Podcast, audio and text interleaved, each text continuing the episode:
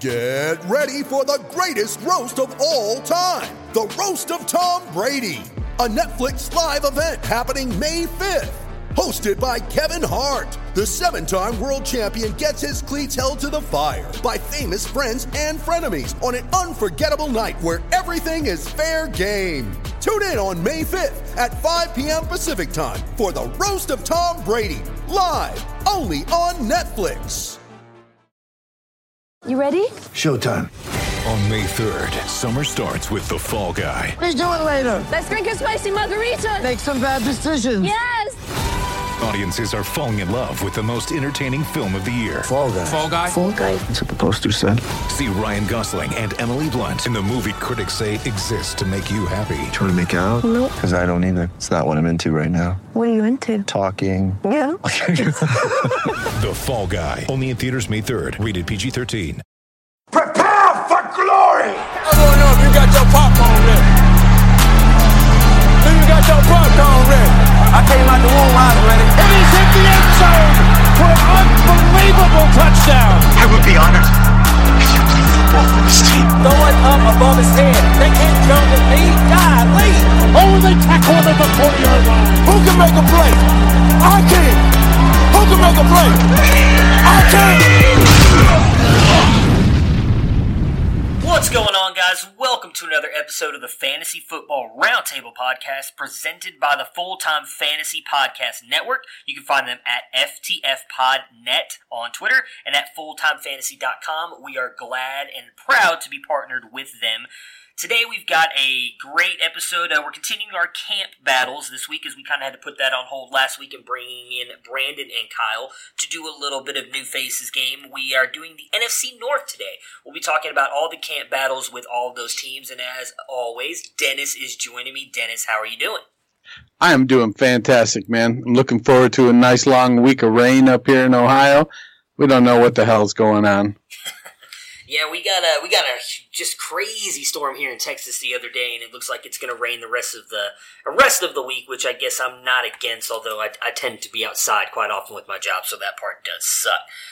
Let's see here. So, as I talked about just a minute ago, we are going to do NFC North camp battles. Before I jump into that, because I always forget this stuff, the Listener League. So, obviously, we announced uh, on Thursday last week when we had Brandon and Kyle on our last two entrants to get in. We now have eight spots in the Listener League. We will discuss and let you guys know a new way to get into the listener league on today's episode. It will be toward the end of the episode, so you guys can do that. We will likely take two winners from that as well, so that leaves us with one winner outside of the uh, rate and review winner. So hopefully we can get this league filled up. NFC North battles.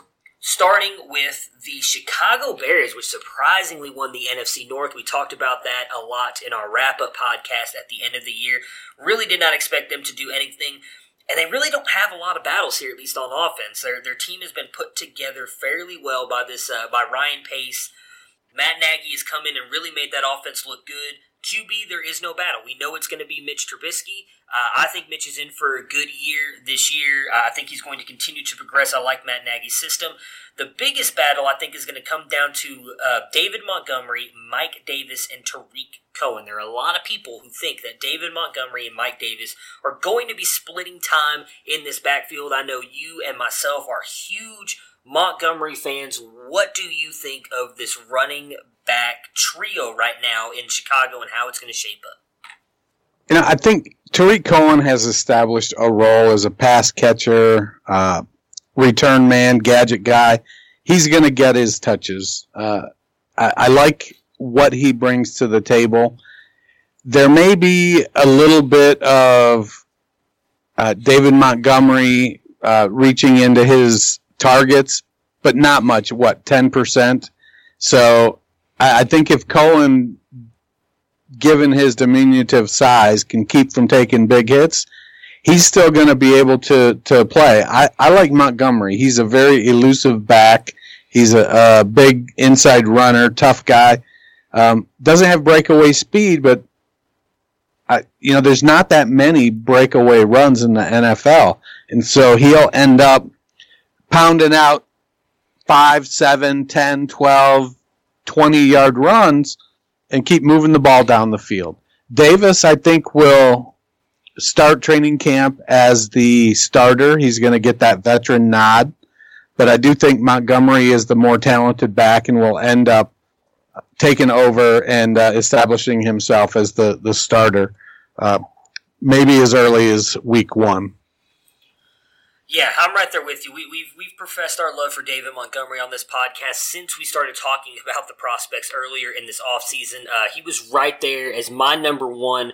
Uh, I barely dipped behind Miles Sanders here toward the end. He was when I really started falling in love with Miles Sanders, and I agree with you. Montgomery can do it all. He's got great hands. You're right. He doesn't have breakaway speed, but with the way he runs guys over, he doesn't need it. He's going to be perfectly fine. I actually don't think Mike Davis does much of anything. I think depending on how preseason goes, if, if Montgomery doesn't get injured, I could honestly see him taking over in the first game and being the starter in the first game.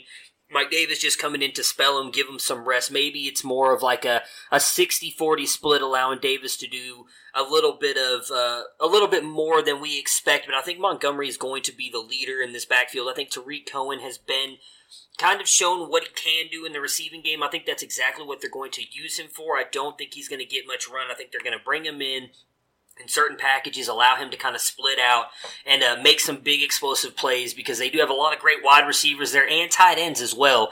Uh, so I think that's what they're going to use him for is more of a weapon. They've, as you I think mentioned on a previous podcast, uh, the the Bears have come out and said that they plan on getting him out on kick returns, maybe even possibly punt returns to allow him to touch the ball more often because he is so explosive. So I don't expect him to get a lot of run. I think that's really going to be David Montgomery and Mike Davis, but I still think they'll get him some work in the receiving game. But I would not be surprised if if David Montgomery here by even halfway through the season is getting eighty percent, if not ninety to ninety five percent of the workload here in Chicago. Yeah, I mean, Cohen had 91 targets last year in 16 games. So even if he loses 10% of those targets, that's that's just 10 targets. Yeah. Uh, so he's still going to get plenty of targets uh, at 78% catch rate. So he comes in at 65 per, 65 receptions. Um, a few. He didn't have any uh, return yards at all last year. So if they want to get him out on, on some returns, use him. Uh, uh, he had 99 carries. I, I, think that that number is likely to drop with Davis and Montgomery. So that'll allow Cohen to be. No, it looks like actually Cohen did have 33 uh, kick returns and 22 punt returns last year. So that's another 55 touches. Mm-hmm. So that's if you, gosh, what's that put it at? Uh, 99 do some quick math on it. Yeah, that's over 200 touches for him. Uh, that's a pretty big workload for somebody his size. Yeah, and that's why I think that David Montgomery is going to be. Uh, again, I know you agree, but there are a lot of people out there who don't. They think that because of what Tarik Cohen showed last year, he's going to. It's almost going to be a 50-50 split, and I just don't see it. I mean, Tarik Cohen is an explosive player. He is really good. Don't don't get me wrong on that. I'm not trying to to, to badmouth Tarik Cohen here. I, I love Tarik Cohen think he, he's a phenomenal player, and we've seen what he can do. And, and I don't want to say that he's going to be relegated just to the receiving game because I do think he'll get some run here and there. You don't want to just trot him out there for, uh, you know, just for to be to be a receiver. I guess is the way to put it. They're not just going to send him out there and then the defense is going to catch on that the only reason he's out there is to be part of the passing game. He'll get some rushes, I'm sure. I just don't think it's going to be a focal point like it was last year because Jordan Howard really just kind of struggled to be a part of Matt Nagy Matt Nagy's offense, and we know Tarik Cohen plays well in that. So does David Montgomery, because David Montgomery can do it all. He, he's a very good receiver. You go back and look at his college tape; it's a strong point in his game. Much to to be honest, I think he's probably the best receiver out of the backfield, out of all the running backs that came out, at least in the top three, out of him, Jacobs, and Miles Sanders. And I love me some Miles Sanders, but Montgomery is a much better receiver out of the backfield than even Sanders was. I would say he's right up there with the Justice Hills, Trayveon Williams of the of the world that came out this past year. So Montgomery is going to eat in this offense, and I think he's going to get used a lot more uh, than a lot of others think. I know that that you're on board with that as well. I uh, am there's not really a battle here at wide receiver either. They they have a lot of interesting players. You know, they brought in Riley Ridley, who I know neither one of us are really a fan of. We both liked Emmanuel Hall, but with he's already suffered an injury, so there's a chance he may not even make this roster. But we all know Allen Robinson is the one. I believe we both are big fans of Anthony Miller. I think he's going to have a good year as well. Uh, and we saw them kind of scheme ways to get Taylor Gabriel the ball last year. I think him and Cordarrelle Patterson are both going to be kind of playing the same role. Do you have any thoughts on this wide receivers? Wide receiver core, my goodness, because uh, I really don't see much of a battle going on here. If not, we'll we'll move right on to the tight ends. Well, the the wild card is Cordarrelle Patterson. You know, is he how valuable is he really to the team? He's kind of that Swiss Army knife guy. He can get you some carries, run a few routes. He can return the ball. He's big and he's fast, but he's he's athletic, but not necessarily a great football player. And I don't think yeah we're far enough into his career now. He's not get. I, I don't expect him to get any better at football. So you know, he's not going to all of a sudden go out and catch hundred passes. So that leaves M- Miller, Taylor, and Allen as the top three. I think the guy that's really the sleeper is Javon Wims. I, I think he's the four, the wide receiver four there. Uh, they like him. He's a big guy. Uh, where let's see, uh, about six two, six three, two fifteen.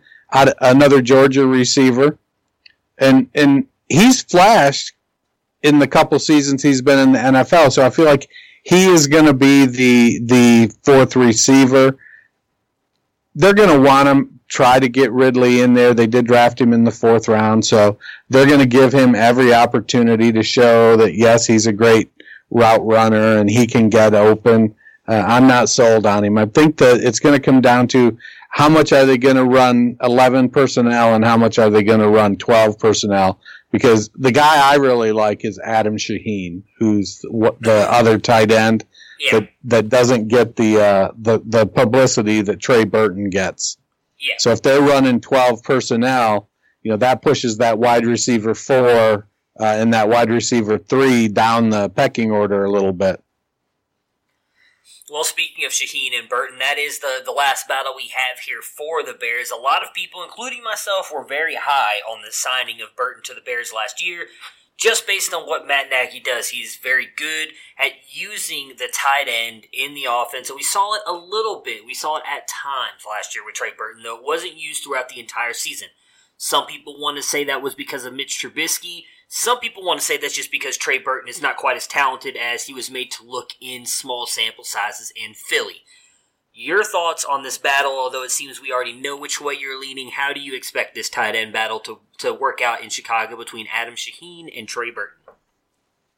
I, I think that they're going to throw the ball to Burton, but I, I don't think that for where he's valued, uh, where his draft status is, uh, I, I, don't think that he's the value. I think uh, Shaheen is the value.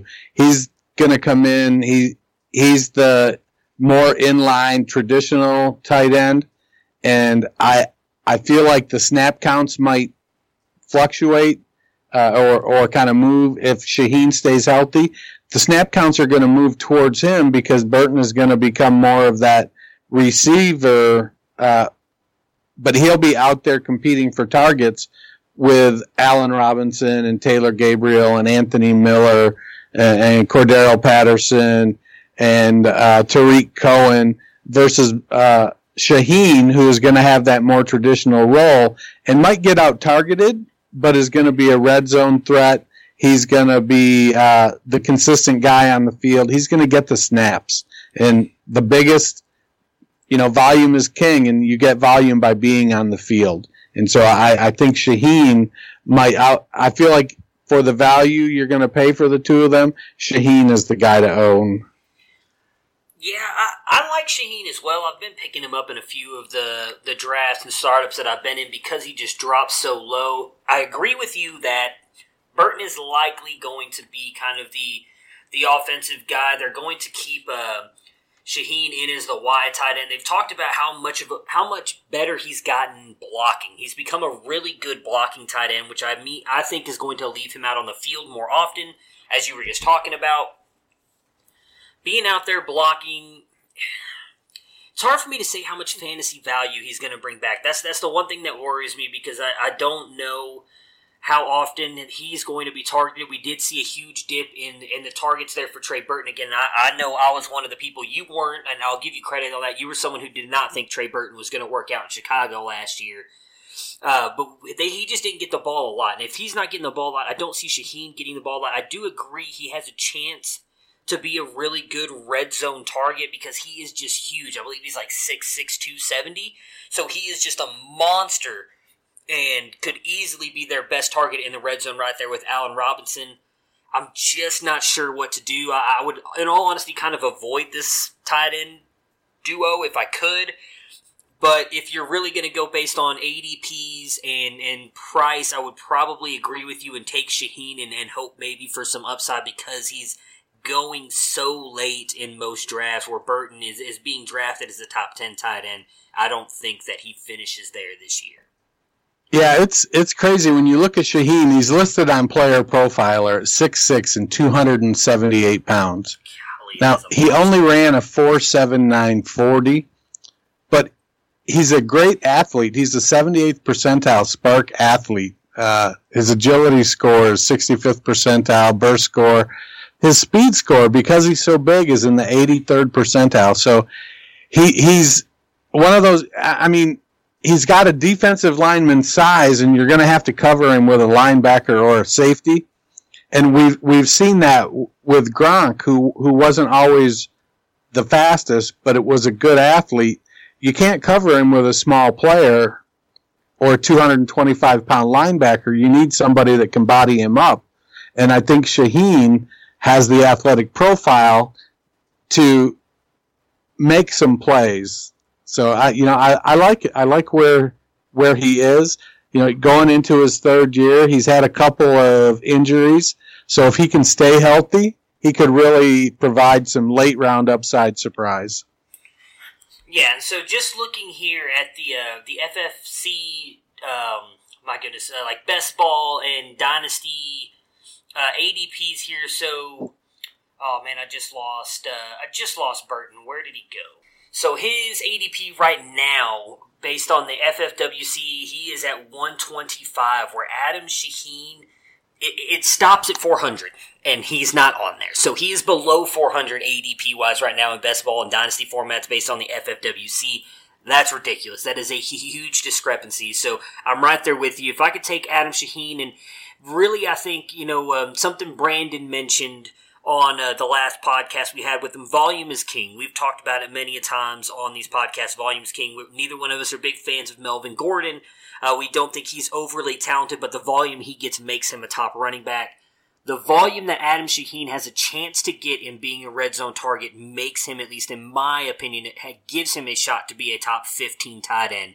Because if he's going to catch, you know, 10, 15 touchdowns a year, which that's probably over, you know, shooting over a little bit, but just kind of give you guys an example. If he's going to be the red zone target for the Bears there, they're going to get in the red zone. They have a very good offense and a really good defense that's going to stop teams. I would say Adam Shaheen has a chance to obviously clearly outshoot his ADP compared to Trey Bird. The Vikings. The Vikings finished second last year, just missed outside the play, or just missed making the playoffs after getting, uh, you know, their $84 million man in Kirk Cousins. I, I am a big fan of Kirk Cousins. I think it was just a bad year. I think we can all agree there's really no battle there at quarterback. We know Kirk Cousins is going to be there. Gonna be interesting to see if, if he can make a return back up into that top 10. He finished, or sorry, top 5 is what he was when he was in Washington for a couple years. Did still finish in the top 10 at quarterback last year, though. Running back. We all know Dalvin Cook is going to be the guy. However, he does struggle with injuries. Hopefully, this will be the year that he is able to stay fully healthy, as I do think Minnesota looked 10 times better when Dalvin Cook was on the field there at the end. For me, there's really not much of a battle here afterwards. I think Dalvin Cook is going to be the bell cow. Um, I know uh, Alexander Mattison is getting a lot of love. You've also got Mike Boone, Ameer Abdullah, and Roc Thomas, and uh, CJ Ham there right now. I would imagine it's going to be Mattison that gets the backup duties here and maybe spells Cook here and there, uh, just based on how high they drafted him. Do you see that playing out any differently?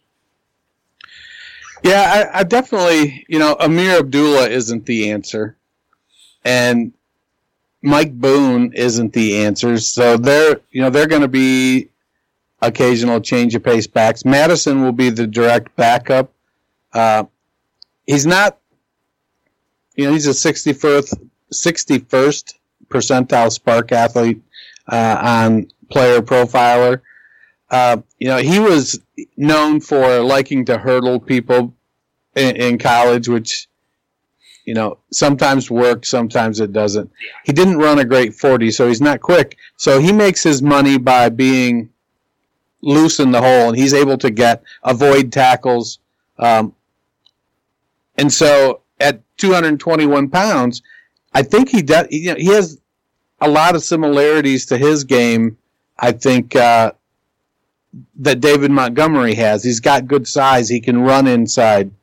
Um, so he can gain that 5, 10, 15 yards per pop where he might not, he's not going to run away and get you 60 yards. So I like Mattison as the backup to Cook. He's not as dynamic as Cook, but Cook has got to show he can stay healthy. And until he does, uh, it's going to make sense for Uh, Minnesota to bring people in to back him up. Mattison's a decent pass catcher, and uh, start in two years starting, he caught 55 passes uh, at Boise State. So he's a decent all-around back, even if he's not quite as uh, dynamic athletically as Dalvin Cook.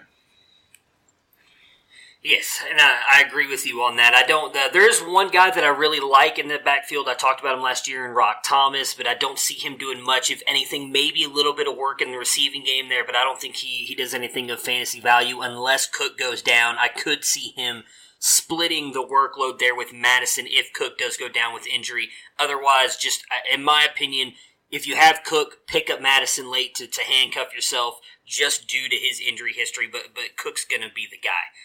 Wide receiver here, really no battle for me either. You know that Diggs and Thielen are going to be the one, two, you know, give or take whichever one's really hot at the moment. Those two are going to keep switching spots throughout the throughout the year. Though I do think this is the year Diggs finally takes a bigger step forward and kind of takes over Thielen's spot. Thielen has been the better wide receiver the past couple years. I think this is finally Diggs' year to shine.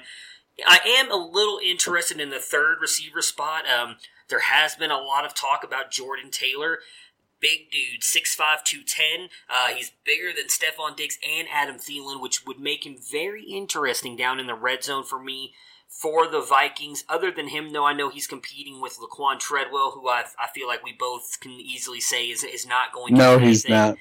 yeah, I mean, I, I, he's he's technically in the battle right now, but I don't think he does anything. The only other one that's really getting a lot of mention is a uh, Chad Beebe. Uh, I don't know much about Chad Beebe, but uh, I, I actually kind of like what I've heard and read on Jordan Taylor, so he might be a sneaky guy to watch because uh, I do think Minnesota's offense, although they are going to run the ball more often, I do think he, he could be someone who's an interesting play in very deep leagues. Tight end. Oh, go ahead. You well, I, I think you know there's a guy to kind of keep an eye out for in Minnesota. You know, they brought in two rookies, Dillon Mitchell and Olabisi Johnson. Mm-hmm. So Johnson is out of Colorado State, caught 54 passes last year, six foot, 200 pounder uh, with good speed. Uh, I I wouldn't you know necessarily write him off.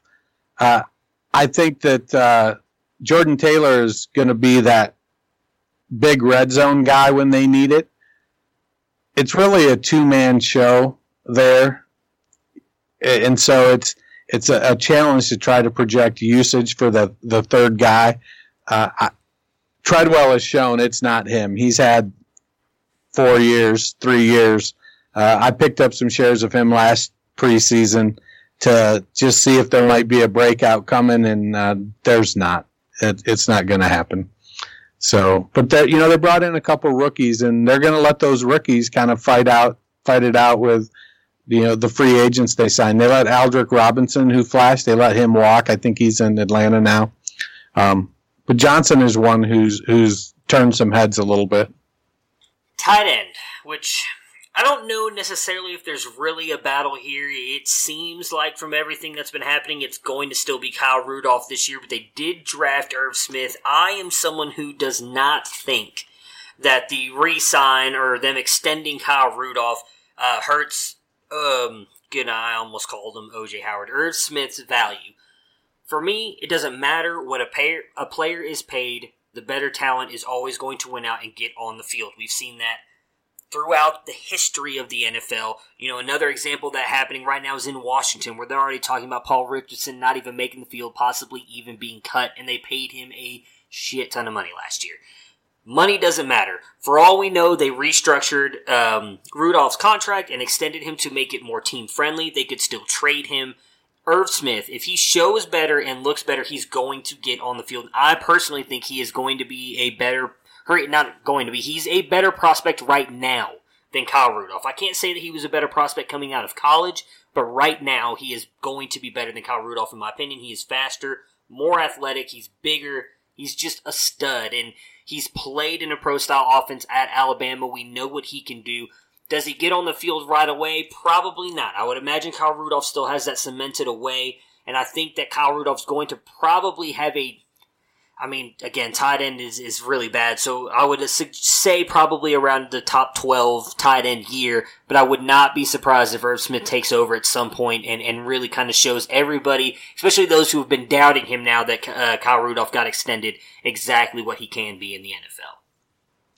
Yeah, the the Rudolph contract was interesting. You know, it, it's more of a uh, mirage than anything else. They can cut him after the 2019 season uh, with only 55.8 million in dead cap.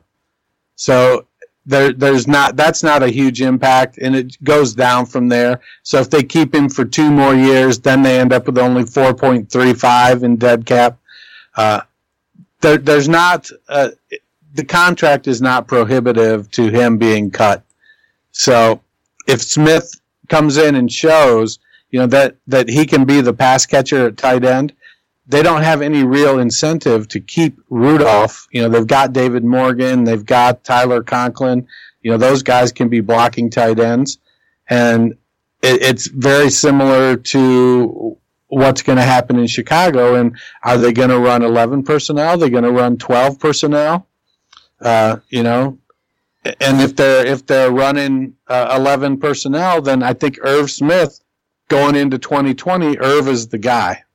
Yeah, and I misspoke. I said that Irv is bigger. He is not bigger. He is faster. I believe Irv is like six two. Kyle Rudolph, I know, is bigger than six two. So I do apologize about that. But Irv Smith, I think right now is just going to. Be Damn it, Matt. The overall better prospect. Yeah, I apologize. I, was, I, said that, and then I'm thinking, I'm like, oh wait. Actually, I think Kyle. Let me. I'll, I'll look really quick. But I, I know Irv Smith is like six one. Where to go?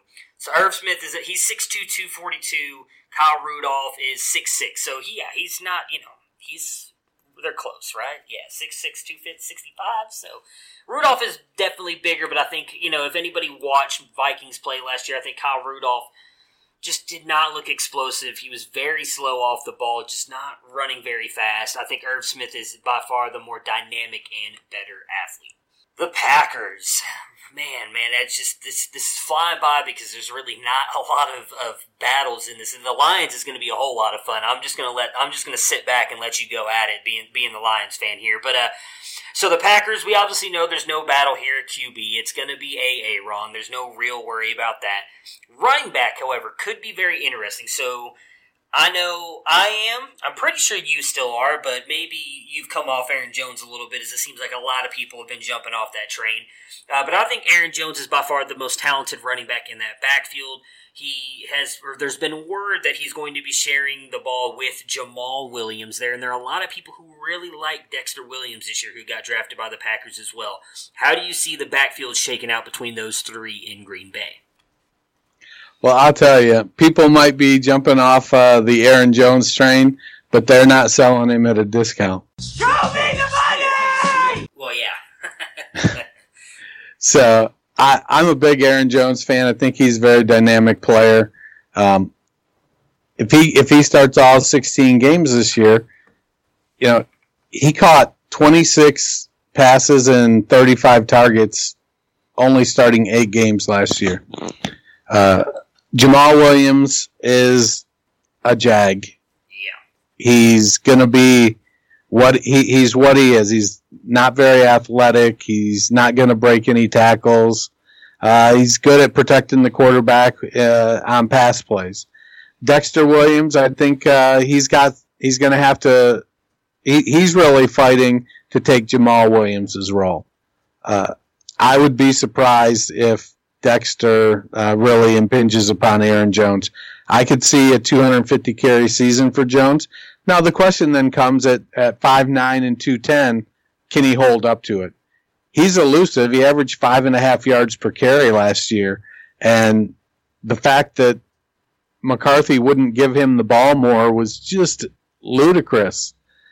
And you know, you you the Packers didn't have a bad running game. They just didn't use their running game.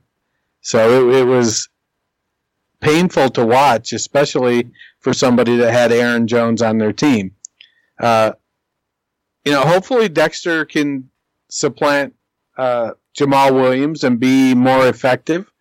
Um, we'll see. It's it's up there. You know, he's a rookie. Running back is the position that rookies can contribute the most, uh, tribute the most quickly uh, as, in fantasy. So uh, he's going to get a shot. You know, it's a new coaching staff. So I, I, I like the I like Aaron Jones. I'm still on Aaron Jones, and when I can get Aaron Jones, I'm getting Aaron Jones. Yeah, I'm right there with you. So let's. I just want to play a, a, little game here with Aaron Jones. So you did talk about how he, he is 5'9", 210.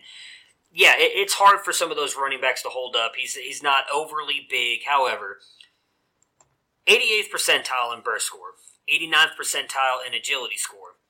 His best comparison, he's a of uh, on on Player Profiler. Can can you guess who it is? I don't know if you still have it up. So do you want to take a guess at who it is? Because I think a lot of people will be surprised to hear who it is. Walter Payton? No, I'll, get, I'll, I'll let you do this. He's a top three running back right now in fantasy and in the NFL. Oh, Zeke Elliott? Christian McCaffrey. Oh. Because of his receiving ability. I think really exactly what you touched on is his biggest thing is that he was not given the ball last year. When he was, he was dynamic. He was elusive. Again, 5.5 yards a carry, that is not easy to do in the NFL.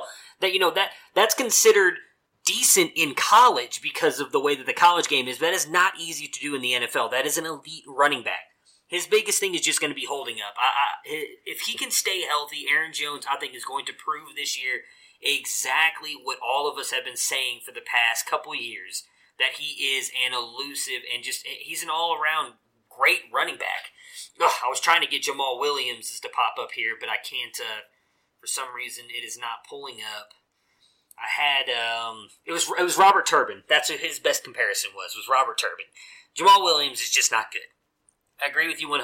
I do think Dexter Williams does end up taking that spot eventually because uh, I'm um, I am one of those people who like Dexter Williams coming out of college. I think he could come in there and spell Aaron Jones a little bit again. I don't think they'll cut Jamaal Williams. I don't think he's going to go anywhere just due to Aaron Jones' uh, injury history.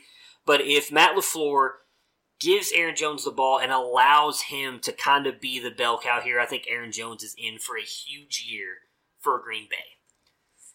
We have another really interesting battle here at the wide receiver position. So we know Davante Adams is, is the lockdown for sure, number one. Um, there has been a lot of talk that Allison has pretty much secured his spot as the two as well. However, what I found very interesting was there's a lot of talk of Allison's going to be moved into the slot which is interesting because that we've seen that position be productive, especially with Randall Cobb there and Aaron uh, with Aaron, the connection that he's had with Aaron Rodgers. Aaron Rodgers, obviously, a phenomenal quarterback. Allison, I'm, I'm finding it hard to believe in Allison, but if he's going to be in the slot, we already know that he has a good rapport with Aaron Rodgers. He actually played very well last year before he got hurt, so he's someone that I might start targeting in uh, in fantasy leagues this year. I know a lot of people were kind of getting on him last year. This could be a year that he has a really good year. So if he's going to be in the slot on the other on the outside opposite of Adams, it's going to come down to J'Mon Moore, Equanimeous St. Brown, and MVS Marquez Valdes Scantling. We did see MVS really kind of have the bigger year out of those three last year. Uh, did seem to have like a really good run there with Rodgers, and kind of looked like Rodgers lost trust in him a little bit, and he really kind of faded off into nothingness fairly quickly in the back end of last year. Your thoughts on how those three will battle out for that that third spot and kind of the second spot on the outside? I was surprised uh, that Marquez Valdes Scantling is as big as he is. Know, he's 6'4", 205. I, I'm a big fan. I've acquired some shares of him. Uh, I think he was the most pro ready of the three guys they drafted last year.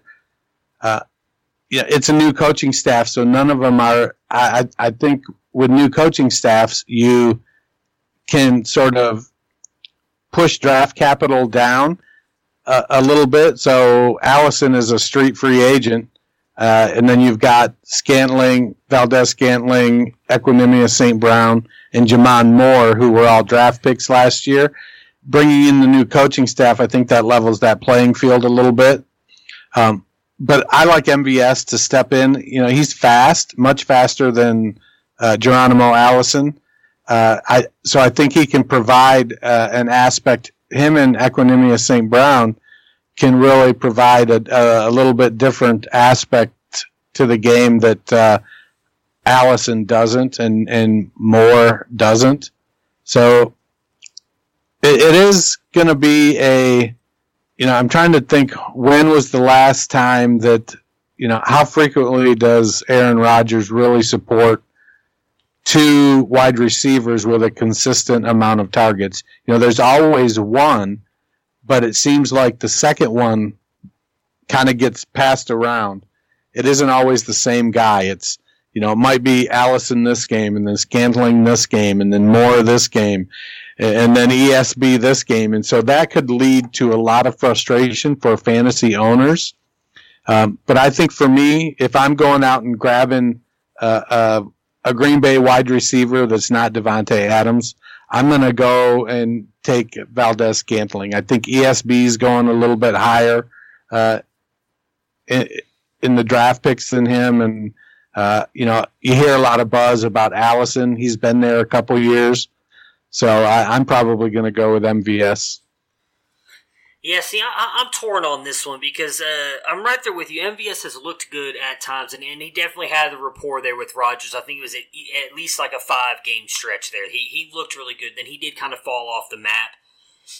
I've been big on ESB since last year, and I do think exactly what you were saying that he has a chance to be uh, a really a real dynamic threat for them because he, I believe, is their biggest out of those guys. I, I know he's bigger than um, goodness, why did how did I just forget his name? Then then Adams. My gosh, I, how how you forget probably yeah. the best wide receiver. Adams is the little guy at six yeah. one. Uh, so Equanimeous is, is six five. You got Marquez Valdes Scantling. You just said how big he was, right? I don't uh, I don't remember. Yeah, he's six four, two oh five. And then J'Mon Moore is six three, two oh five and then Allison six three two oh two. So Equanimeous St. Brown is the biggest guy, and and again he he showed really well at times in college. Uh, you know, I talked about how he had, in my opinion, a, a horrible quarterback for the most part at Notre Dame. 93rd percentile in speed score. His best comparison is Tyrell Williams. I just think if he's given a shot, he's going to be good but I do think it's going to be hard for him to beat out MVS because he already has somewhat of that rapport with Rodgers, and we've seen with Rodgers and Brady more than anybody else, you have to have their trust for him to get you the ball. And and it, for me, ESB did not show enough last year to earn Rodgers' trust. Now maybe that happens. Maybe in training camp, preseason, or whatever that happens. But if I had to lean one or the other, I would take MVS over the other two. Uh, I'm right there with you. I'm not really sure I'm on Allison. I, I want to be because he's been in that offense for so long. You would think that him being there for three years now, that he's got the rapport with Rodgers, they're going to be able to kind of connect. Like I said, he was actually doing really good last year. Geronimo Allison in 2018 caught 20 passes for 303 yards and two touchdowns. So he did average 15 yards per reception he's going into his fourth year. You know, we talked about this uh, a couple weeks ago with, with the guys from the back row show. Yeah, he didn't have a third year breakout, uh, and so I don't know that I'm going to expect a fourth year breakout out of Geronimo Allison. Now I will say Allison is 24 and MVS is 24 also. You know, the difference is Allison's going into his fourth year in the league, and Scantling's going into his second. Yeah. Um, so that that is a little bit of a uh, you know, I guess it gives, you know, Scantling had, he, he stayed in college longer, had a later breakout age. He's got that going against him versus St. Brown, who's two years younger. Uh, J'Mon Moore is 23, so he's in the middle of the two, and he didn't do anything really. He caught two passes in his rookie year. So I, you know, I like Scantling. I think he's gonna. He was the most pro ready last year.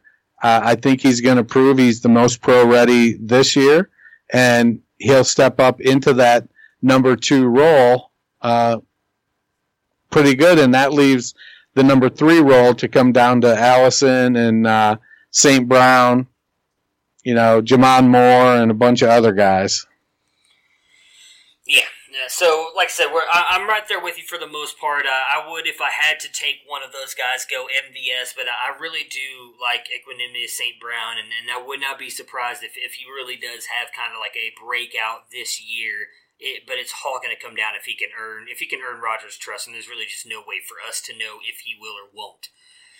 At the tight end, um, I, am not sure this is necessarily a battle, uh, but we have Jimmy Graham there, who a lot of people obviously hoped when he signed with the Packers last year that this is going to be kind of a revival for him, and he was going to return back to that top ten, you know, tight end landscape. Um, just did not have a great year. They drafted Jace Sternberger, who I am a huge fan of. I actually have him ranked and had him ranked ahead of Irv Smith in my tight end rankings. However, Yes, you is, did. He's raw. He he's not going to be ready this year, in my opinion.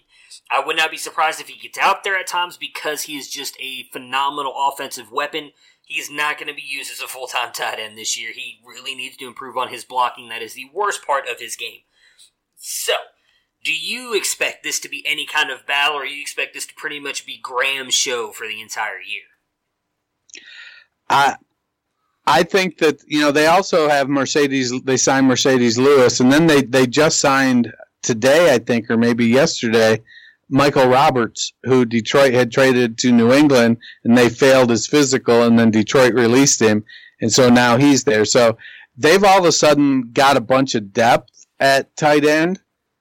The problem with their depth is that the best of it is a Jimmy Graham, who's a shell of his former self mm-hmm. and Jace Sternberger. So I think Lewis and Roberts will take the blocking role, and Graham and Sternberger will take the receiving role. And it's going to be Graham as the mentor to Sternberger. So I don't think Sternberger gets a ton of run this year. You know, they like to run, they've got a big, a good wide receiving core. They don't use a ton of fullback, even though they have a fullback on their roster. Uh, but so I think they tend to run a lot of three wide receiver sets. So I'm not in on Sternberger this year. To me, he's a draft and stash. I think Graham is going to continue his decline, but Rodgers is going to end up with, he's going to have probably one of the best wide receiver cores he's ever had. And so I don't think the tight end is going to really matter that much when it comes to productivity. And it's not like the wide receivers aren't big. He's got most of his wide receivers are six four, six five, six six. So they've got, they they they won't necessarily need to use Graham as that high point red zone threat because they've got wide receivers they can do that with. Yeah, I think in all honesty, I think in what you were just saying, I think that's all they will use Jimmy Graham for. Though, I, I, just going back and looking at his numbers from last year, so he finished just the tight end 14 with 103 points. Uh, this is half point PPR. Uh, I'll just read this off real quick 1.8, 12.5, 7.0, 9.6, 10.6, 12.9, 2.6, 3.5, 1.9, 1.8, 4.4, 9.0, 2.3, 4.7, 4.9, 3.6 with reading all those off, you had one, two, three, four, five, six. Six games that were decent for tight end. Those were all the games that he scored touchdowns in. Outside of that, he did absolutely nothing. I would imagine that's exactly how they're going to use him this year. And and again, six. That was six different weeks, so six out of thirteen. So half the year he scored a touchdown. I would imagine it's going to be something like that again this year. but I would not be surprised if he takes a serious dip in there, as you were just talking about with the wide receivers. Because again, I just talked about how I think ESB could have a big year this year. If ESB comes out and, and kind of gets his confidence going and gets a nice rapport there with Aaron Rodgers, ESB is, is by far right now a more phenomenal athlete than Jimmy Graham is, and only a little bit smaller, at least height wise, than him. I think that he could very easily start stealing away some red zone looks for him, but I think that's all of where Jimmy Graham's uh, value comes from really is just being a red zone threat. I, I don't see he's not going to be that guy who does anything in between the 20s on the field now. He's not going to be that guy who's going to get you 15, 20 YAC yards uh, whenever he gets the ball. He's going to get you like two and a half before he falls over because he's just right. he, he's just an older player. He's 32 now. You, you could see it last year. He just it seems like his his better years are way far behind yeah. him. So the lower body injuries have caught up Yeah, with him pretty pretty quickly. yeah, he, he's he's unfortunately fallen off of a cliff, and, and I would agree. It's probably more than likely due to all of the lower body injuries. All right, so here we go. The Detroit Lions. So if you guys could see my show sheet right here, I have like none, none, none, none, none on all my on all my battles here because I just don't think there are many. Not that that's a bad thing. I actually think that's kind of a good thing in the fact that the Lions have their roster. I think sort of played out to where they want it. However, you are a huge Detroit Lions fan. Uh, so I'm just going to kind of let you have this segment. We'll touch on each position. You can give us your thoughts on it. We obviously know there's no real battle at quarterback uh, here with Matthew Stafford, unless unless you think differently. So Matt Stafford is he battling for his job this year in Detroit? Nah, Stafford's he's just about as safe as they come. I agree. Uh, I, I think the biggest thing for him is he needs the offensive line to continue to gel. You know, Frank Ragnow and Taylor Decker on the left side. Uh, you know, they they have uh, undrafted uh, unrestricted free agent Kenny Wiggins uh, at guard. Ricky Wagner they they signed from Baltimore a couple years ago. So they they do need to to build some depth in their offensive line. You know, it was pretty it was a pretty challenging year uh, couple years ago when Taylor Decker went down with an injury. They didn't really have uh, a left tackle that could step in and play at a high level. You know, they have some depth at the offensive line, so I think Stafford is primed for a, a bounce back year. You know, Marvin Jones and Kenny Golladay, uh, they have two veteran wide receivers that make up uh, a really nice duo. Uh, last year, I wrote a series of articles called Dynamic Duos.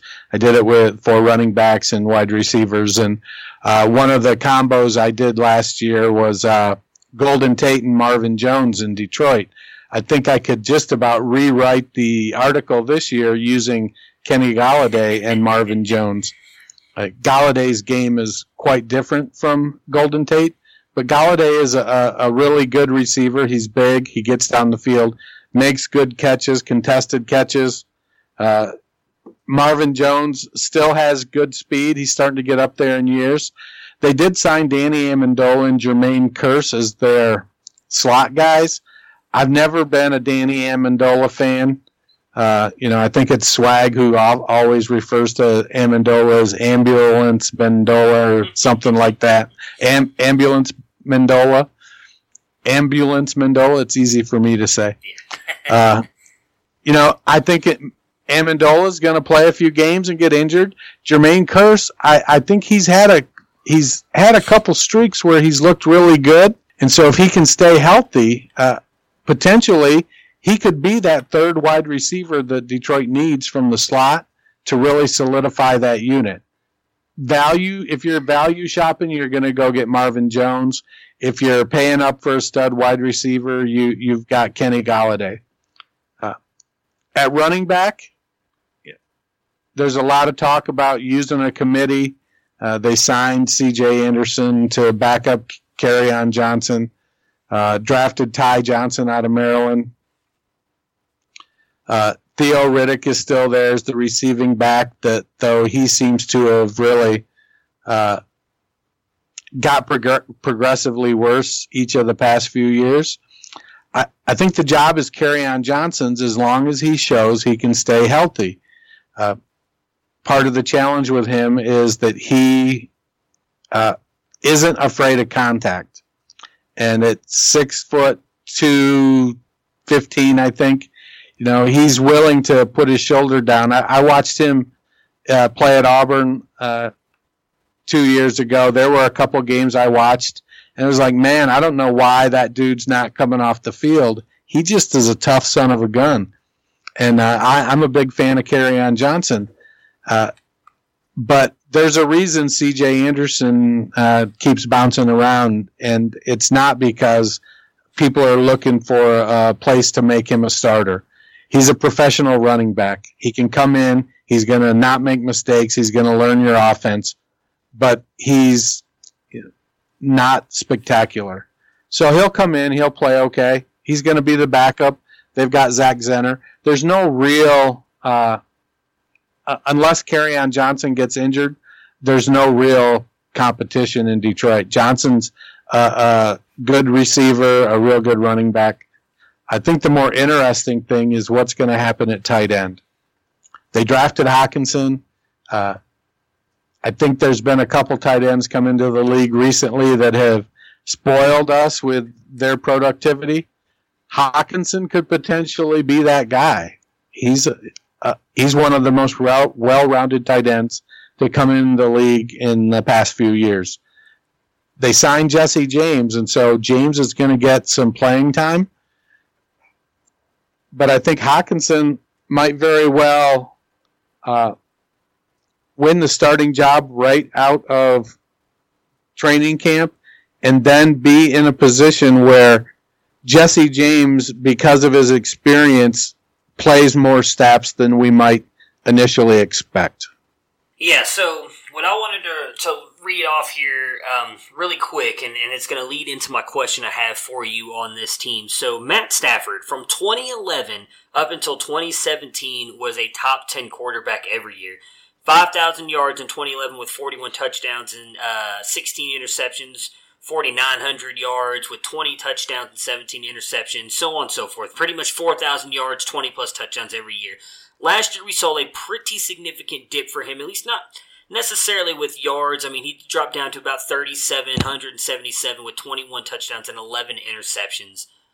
Do you think that you, I know you were just talking about the offensive line and how they need to kind of come together and play better and gel better than what they did last year. Is that your biggest issue with Matt Stafford? Do you think if they can, they, you know, form a nice cohesive bond and, and play well together that Matt Stafford has a chance to get back into the top 10 at quarterback? Or do you think we, we kind of saw the last shot of him being a top 10 quarterback last year? No, I, I think he's definitely has the talent. I think it's going to come down to the type of offense Darrell Bevell decides to run. Bevell isn't known for running high volume offenses that throw the ball around a ton.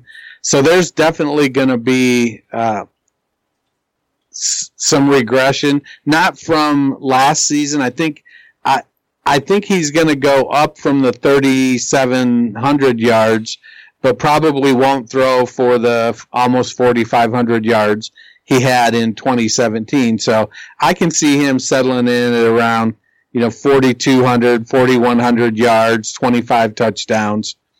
Um, but it, it, it's, I, I don't think he's going to breach the 600 attempt threshold. You know, in 2012, he threw the ball 727 times.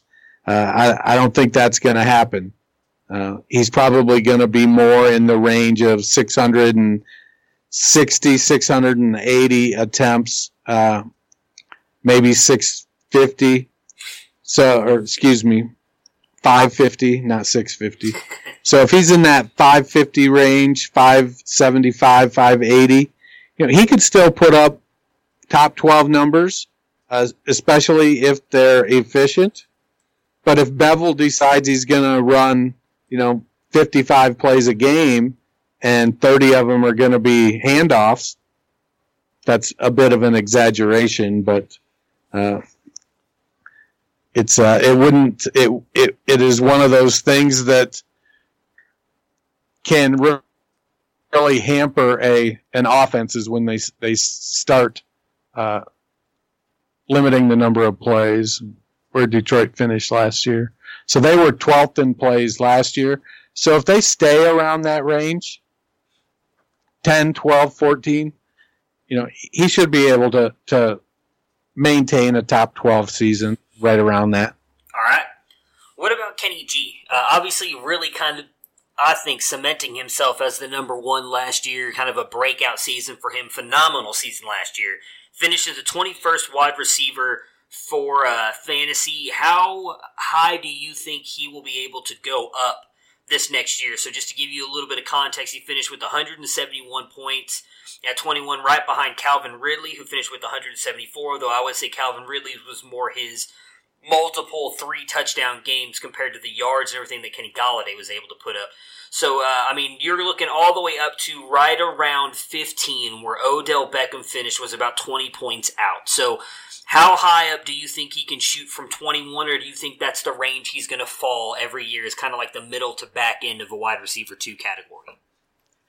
I I definitely think that Darrell Bevell is going to be the the thing that keeps him from approaching that wide receiver one.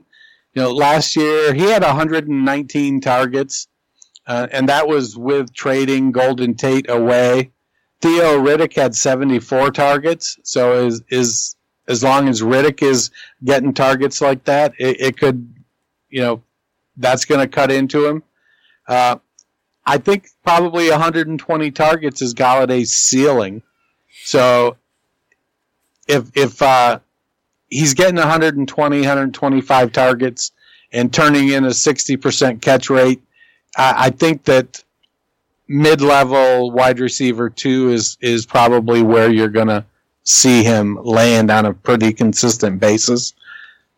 Well, that wraps up our NFC North camp battles, guys. Uh, we appreciate you guys listen, listening to the, us and this episode. If you have a minute, please rate and review. Uh, we would really appreciate it. Again, there's still uh, one spot open in the Listener League for that. Uh, Listener League shirts. Hopefully, all you guys saw me tweet out uh, what the picture looks like. Once we draft, I will be reaching out to each of you through Twitter DMs to get your sizes and where we can send those shirts to you.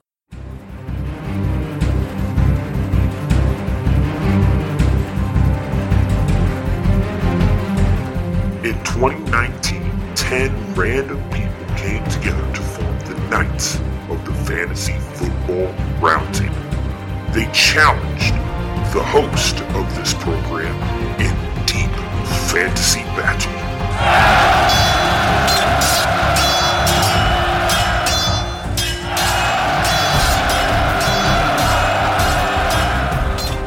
In hopes of dethroning one of these hosts they themselves are the best in all fantasy football. The fight will rage on through the entire 2019 season. Will one of these 10 owners be able to dethrone the host? Or will the host end up ruling the day once again? just a little thing me and Dennis have talked about really quick. So for those of you who are listening, we are planning on doing not necessarily a, a live live draft in everybody together, but we will be doing a draft one night. Uh, we haven't decided on that yet. Obviously, we'll wait for everybody to get in the league. But me and Dennis are actually going to record while drafting. We were going to kind of do a live uh, podcast slash drafting that we are both really excited to to do, and we are also planning on bringing you guys, the listeners, on with us to talk about your teams and how you think your draft is going. Uh, may end up being split into two episodes, as we do know drafts can kind of go long, uh, but we are excited to kind of do that. Um, so for the new listener league, uh, I, I've been uh, doing a lot of Debbie work here. Me and uh, me and Dennis have actually been talking about possibly doing a kind of 2020 class talk and breakdown here for the college football season here soon. We'll, we'll, probably do that after we finish the division breakdown. So for me, what I'd like to see you guys do is uh, drop a GIF or picture of your favorite college team or college player. You can tag me at SportsFanaticMB, or you can tag Dennis at Culture underscore Coach, or you can tag the the Roundtable Twitter, which is at FF Roundtable. You can tag any of us. Uh, dro- at. Roundtable FF. Sorry, Roundtable FF. I, I, I did that backwards. So do not tag at FF Roundtable. Tag at Roundtable FF.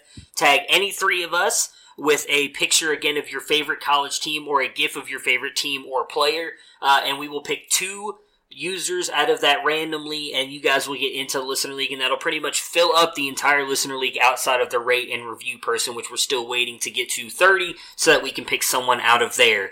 So uh, that right there, I think, pretty much does it for us. I don't, I don't have anything else. Uh, Dennis, you have anything to add? Oh, we've got a question.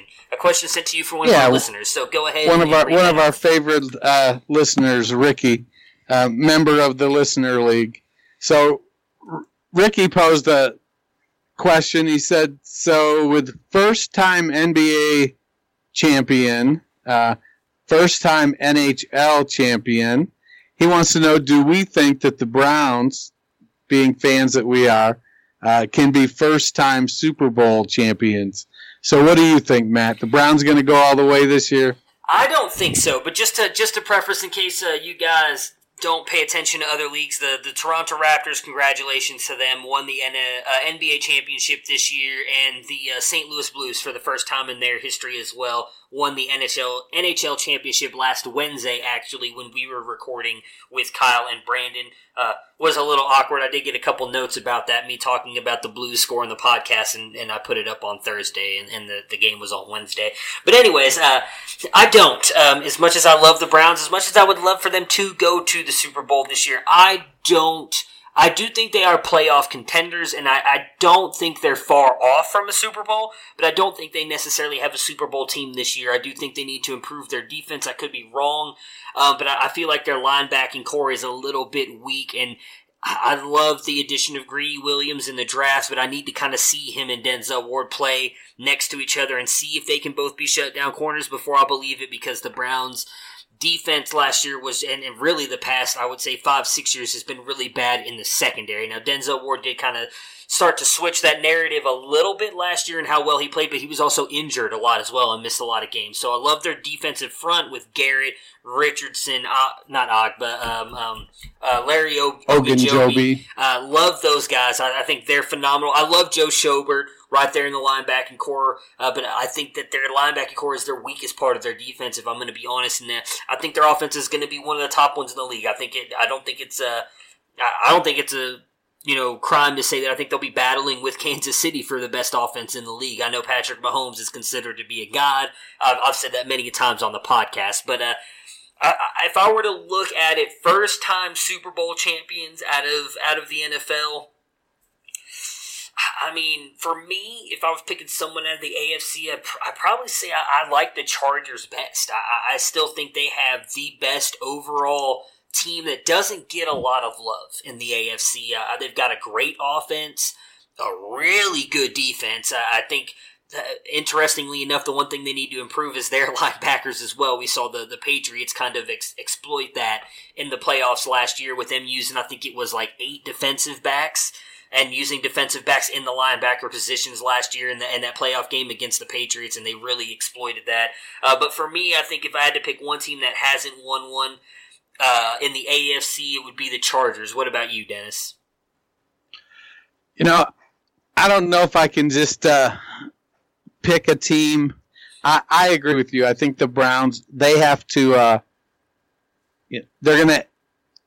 I, I suppose if they stay healthy, because I think that the number one thing that l- helps get a team to and to win the Super Bowl through the playoffs and to win the Super Bowl is if the team stays healthy.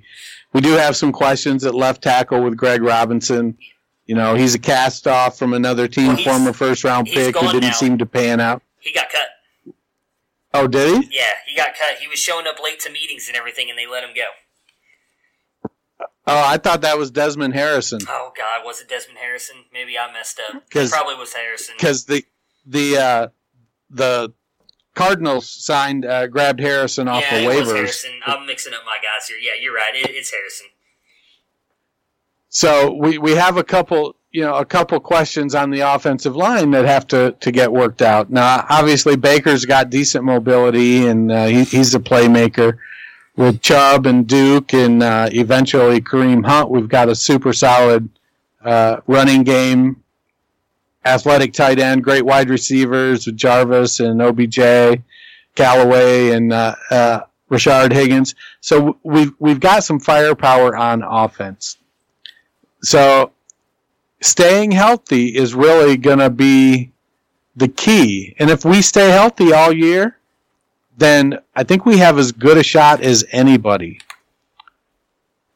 Are we going to stay healthy? You know, I'm not going to go on record and say yes. I think there's uh, until we see how the team shakes out. You know, maybe later in the year. So I'm going to hedge my bets. I don't. I don't think it. I, I, I think they're going to be definitely pushing for a playoff spot. Um, Cincinnati and, and Baltimore, I don't think are going to make it.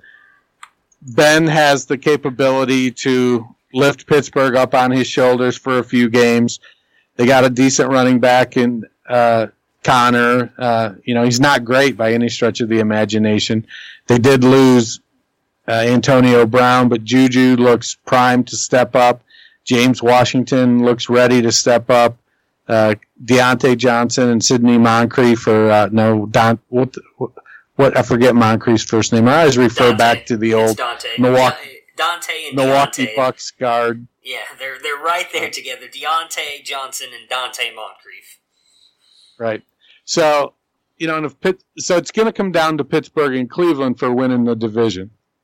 Uh, if if Cleveland doesn't win the division, are they going to have enough uh, uh, firepower, enough wins to get the wild card? So I don't think they're going to go to the Super Bowl this year, but uh, I'm all in next year. Yeah, like I said, I'm not, I would love it, man. I would be I, the the amount of celebration that would go on in my household if they even just made the Super Bowl. I think that would be a huge achievement.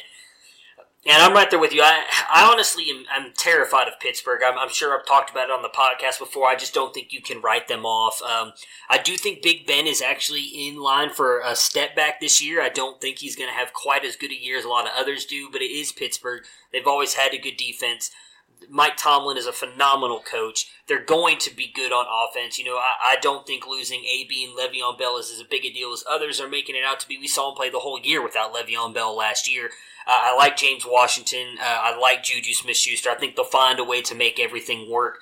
Yeah, so I don't think you can just write Pittsburgh off. I agree with you. I personally don't think Baltimore and Cincinnati are in it. Obviously, you're going to have a lot of people that do think Baltimore's in it with the with the way that their defense usually plays, and obviously a lot of people are very high on Lamar Jackson and that offense. I just am not. Uh, but I, I, am right there with you. There for me a playoff contender, and obviously health being the biggest thing there. If they all stay healthy, I would be surprised if they don't win the division. Um, but I, I don't. God, it's so hard because I'm so used to just being completely disappointed every year uh, that I just I think they'll make the playoffs. I'll put it that way. I, I don't think they're Super Bowl contenders yet, but I would not be surprised if they made the Super Bowl because I do think that it's just a, you, the ball needs to bounce one way. I, I could honestly easily see them in the AFC Championship game against the Chiefs or Patriots, and and all you need is the ball to bounce your way one time and end up winning that game, and then you're in the Super Bowl. And then the same thing. Who knows? It's one game. The better team on paper doesn't always win the game, so they could go up against the Los Angeles Rams. You know, just say they make it back uh, and, and beat the Rams, even though the Rams probably look better on paper. It doesn't matter. All you need is the ball to bounce your way one way. So. I, I would love for it to happen, but I think they're easily playoff contenders. But I think they're a few pieces away from a Super Bowl team right now. That's just just my opinion and my take on the Browns. All right, so before Right we get on. out of here, uh, let's uh, get your. Uh, I, I've already mentioned it, but where we can find you on Twitter and what you've got in the works uh, for the Dynasty Nerds. Well, I am at culture underscore coach on Twitter and alongside you on this illustrious podcast. Uh, I do standard rankings for Dynasty Nerds as well as write for Dynasty Nerds. So you can see my stuff over there. Yes, I know people do still play standard. Uh, somebody's got to rank the players. Uh, so that's what I do. Um, doing part of the 32 teams and 32 days series we got going on. We're rolling around, rolling out uh, a new team each day uh, and talking about the fantasy prospects of, of the teams. Um, my Chargers article went up a few days ago, a week ago maybe, uh, and I'm working on one for the Cincinnati Bengals. So uh, you know, we got an article coming out every day about it, so go check it out. We got a ton of great writers over at uh, uh, Dynasty Nerds, and it's pretty exciting to be a part of. Uh, if you haven't joined the Nerd Herd, we just updated the buy sell tool, so now you can sort it and see who the the writers, all, all the members, or all the um, writers and contributors for ner- the Dynasty Nerds. What is our consensus? So you can sort by all of the must owns, you know, the guys you have to have on your team. What do we think? How do we rank them? And you can check that out. It's a pretty phenomenal tool. Yeah. I have I have yet to participate in that part of it yet. I've, I've really kind of focused on, on on the Devy stuff. Obviously, I do Devy ranks for them. So if you guys want to check that out, me, Ray, Garrett uh, all have, and I think John actually does Dyna, Devy ranks as well. Uh, you can separate them out, see who we like personally, and then it gives you a a kind of uh, idea of where we think. Um, goodness, why can't I think of the word right now?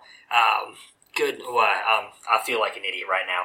Uh, consensus. There we go. Golly, am I stupid? Uh, the consensus ranks of where we have each of the Devy players, and uh, I put up on Twitter for any of you who follow me. If you don't follow me on Twitter, uh, I will be focusing right now instead of just doing a, a single article about each player. Uh, I'm going to do a combined article with my top 10 running backs to watch coming into this college football season. Not all of these guys will be 2020 eligible running backs either. There's a, a couple guys right now I have on my list. I'm trying to dwindle it down to 10. I've got 14 guys on there right now, um, and about five of them are actually all, uh, are 2021 eligible. But they're guys that I, I think you guys should watch with the college football season. Obviously, just a couple months away.